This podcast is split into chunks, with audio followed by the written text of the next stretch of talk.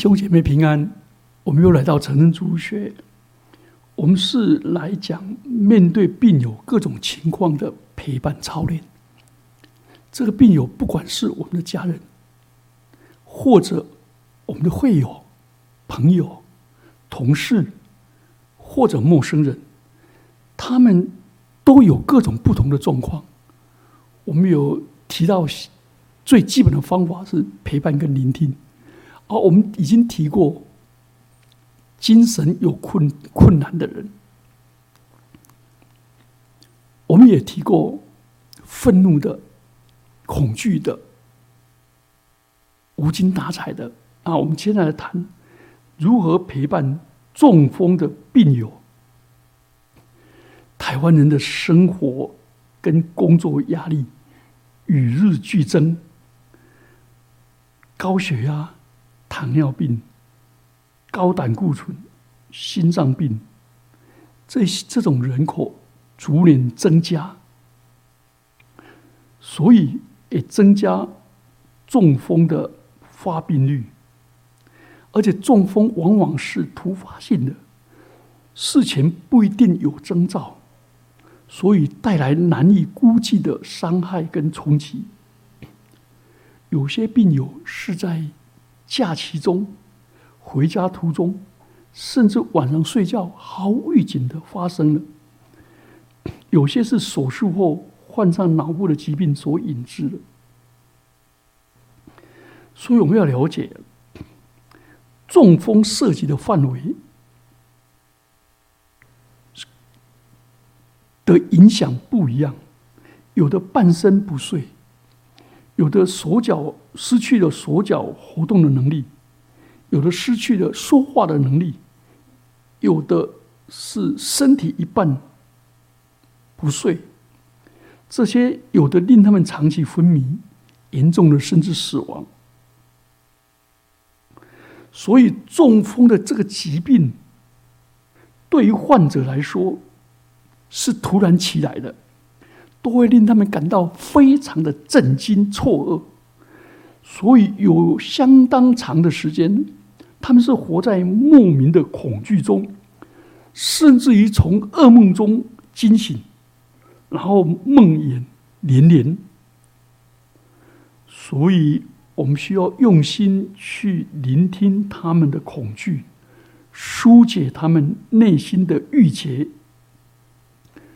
如果病友是信徒，就鼓励他透过祷告，把恐惧献给主耶稣，从神得来的平安跟力量。有些人觉察他因中风而丧失丧失的一些活动力，甚至于生活能力、工作能力，他会很悲伤，就导致。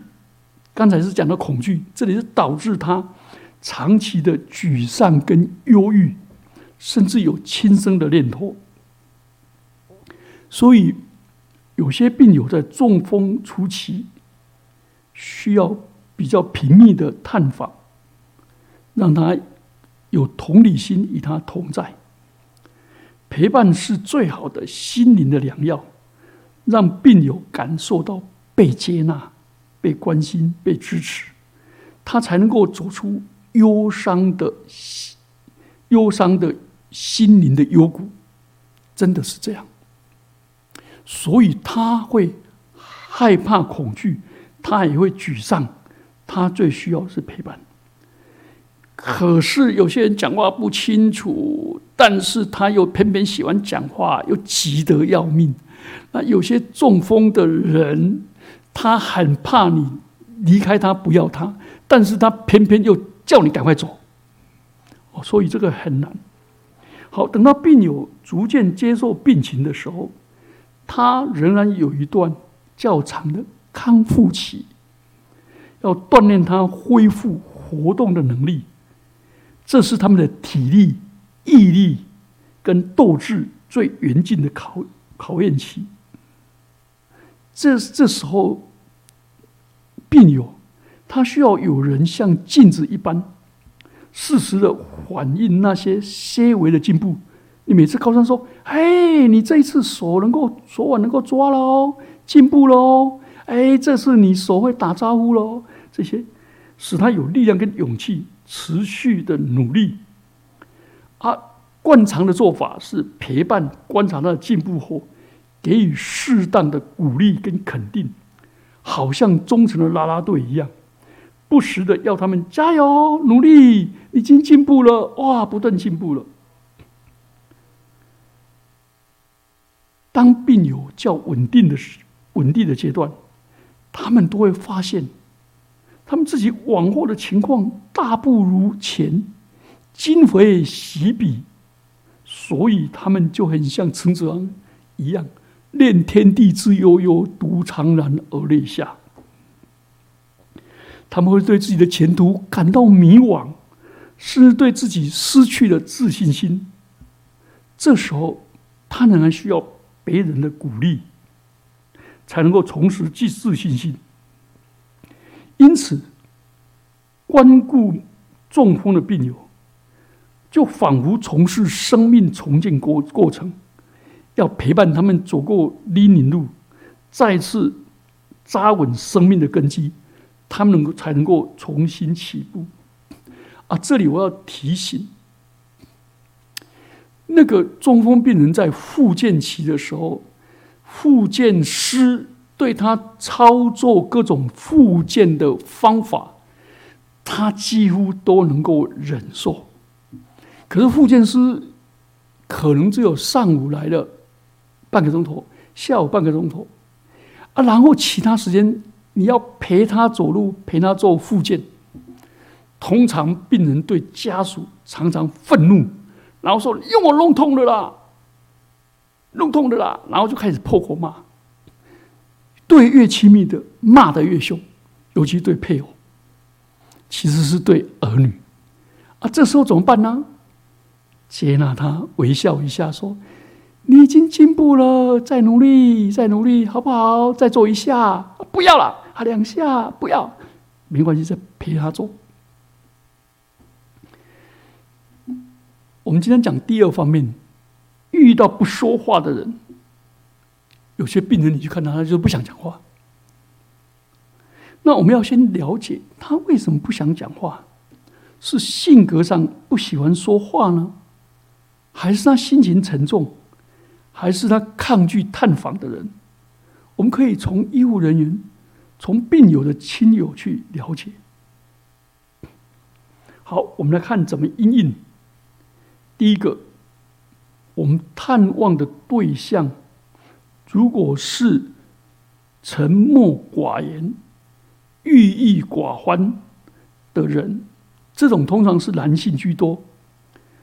我们要尊重对方的态度，他们或许或许只会。简单的、礼貌的回应，或者点到为止的招呼，甚至不完全不反应。这时候没关系，我们还是跟他保持目光的接触，点点头，微微笑。有时候我们就给他一个慰问卡，表示关心。我们不要觉得我们自己很失败，不需要就这样子就就觉得自己很挫败，不需要。第二个，如果对方因为心情沉重而郁郁寡欢，譬如说有一些流产的病友，我们要设身处地为他想。如果病人肯表达自己入院的原因，甚至会倾心吐意，我们要正面的回应他，肯定他说：“你实在很有勇气接受这个事实。”我们听了好心疼。这样就好了。第三个，对于抗拒别人探访而沉默的人，可能是因为信仰不同，可能觉得我们是要给他传教。我们应该友善的表达说：“没有，我们是来关心你，而且我们尊重每一个人的信仰。只要我们愿意真心的关怀他。”大部分都会持开放的态度交谈，所以做个结论：不要因对方的沉默而停止关心。可以送上一些小本的杂志，如果他喜欢阅读的话，好送上小礼物或慰问卡，表示关心。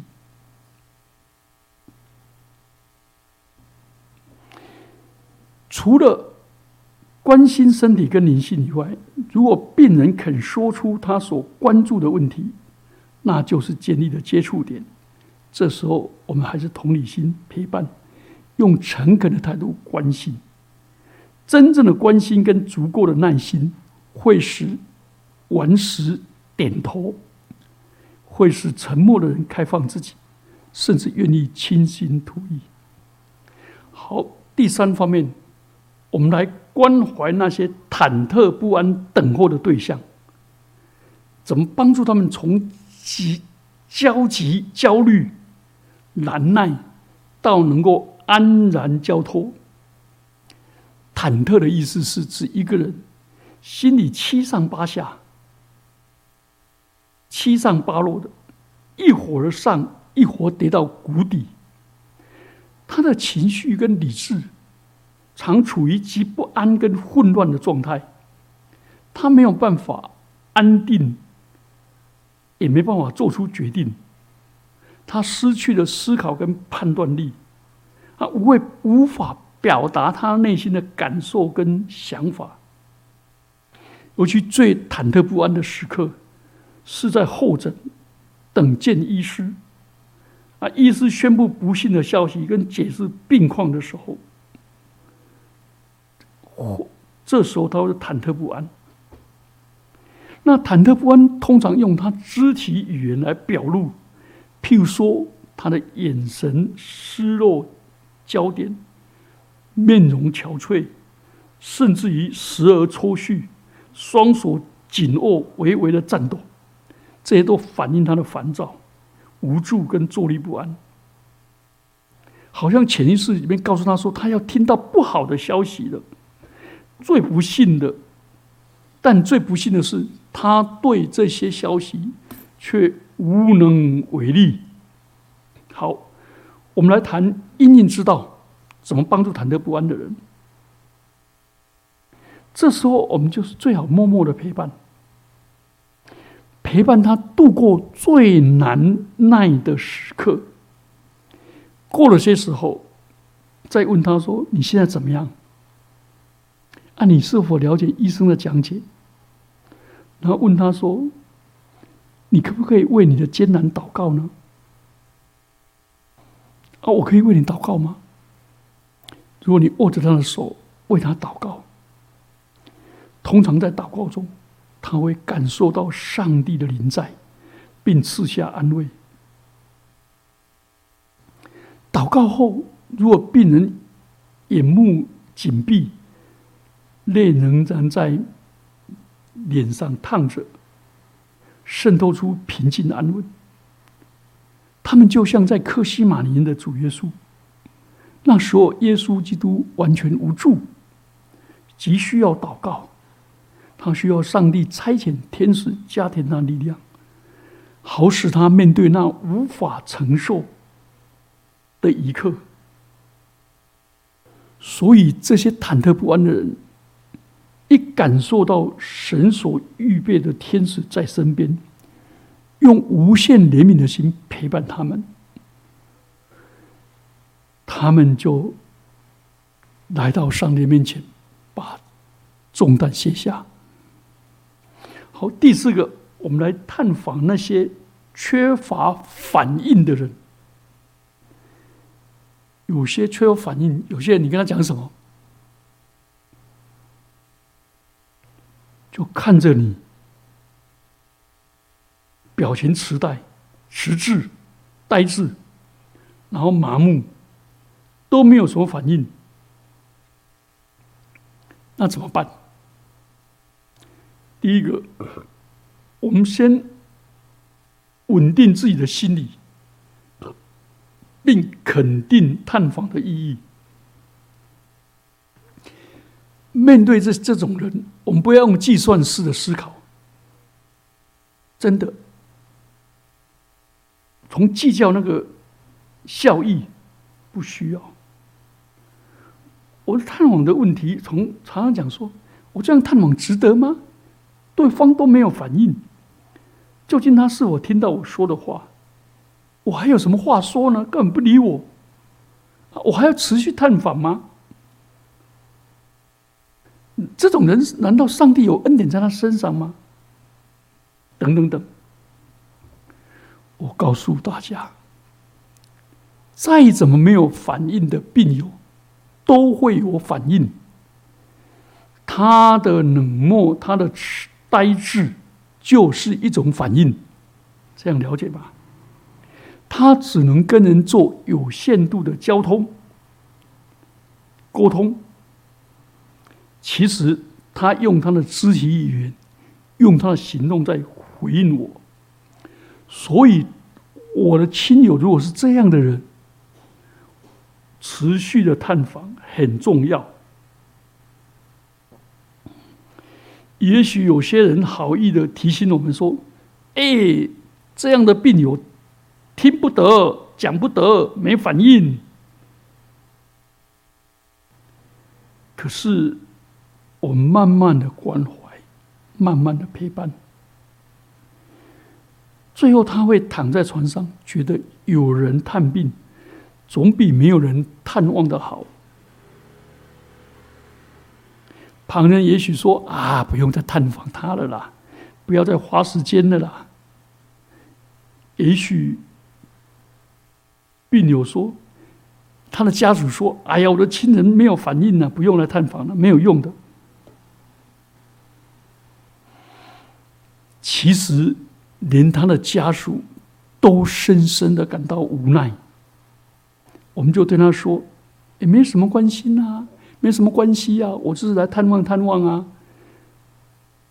我不来，我也放心不下。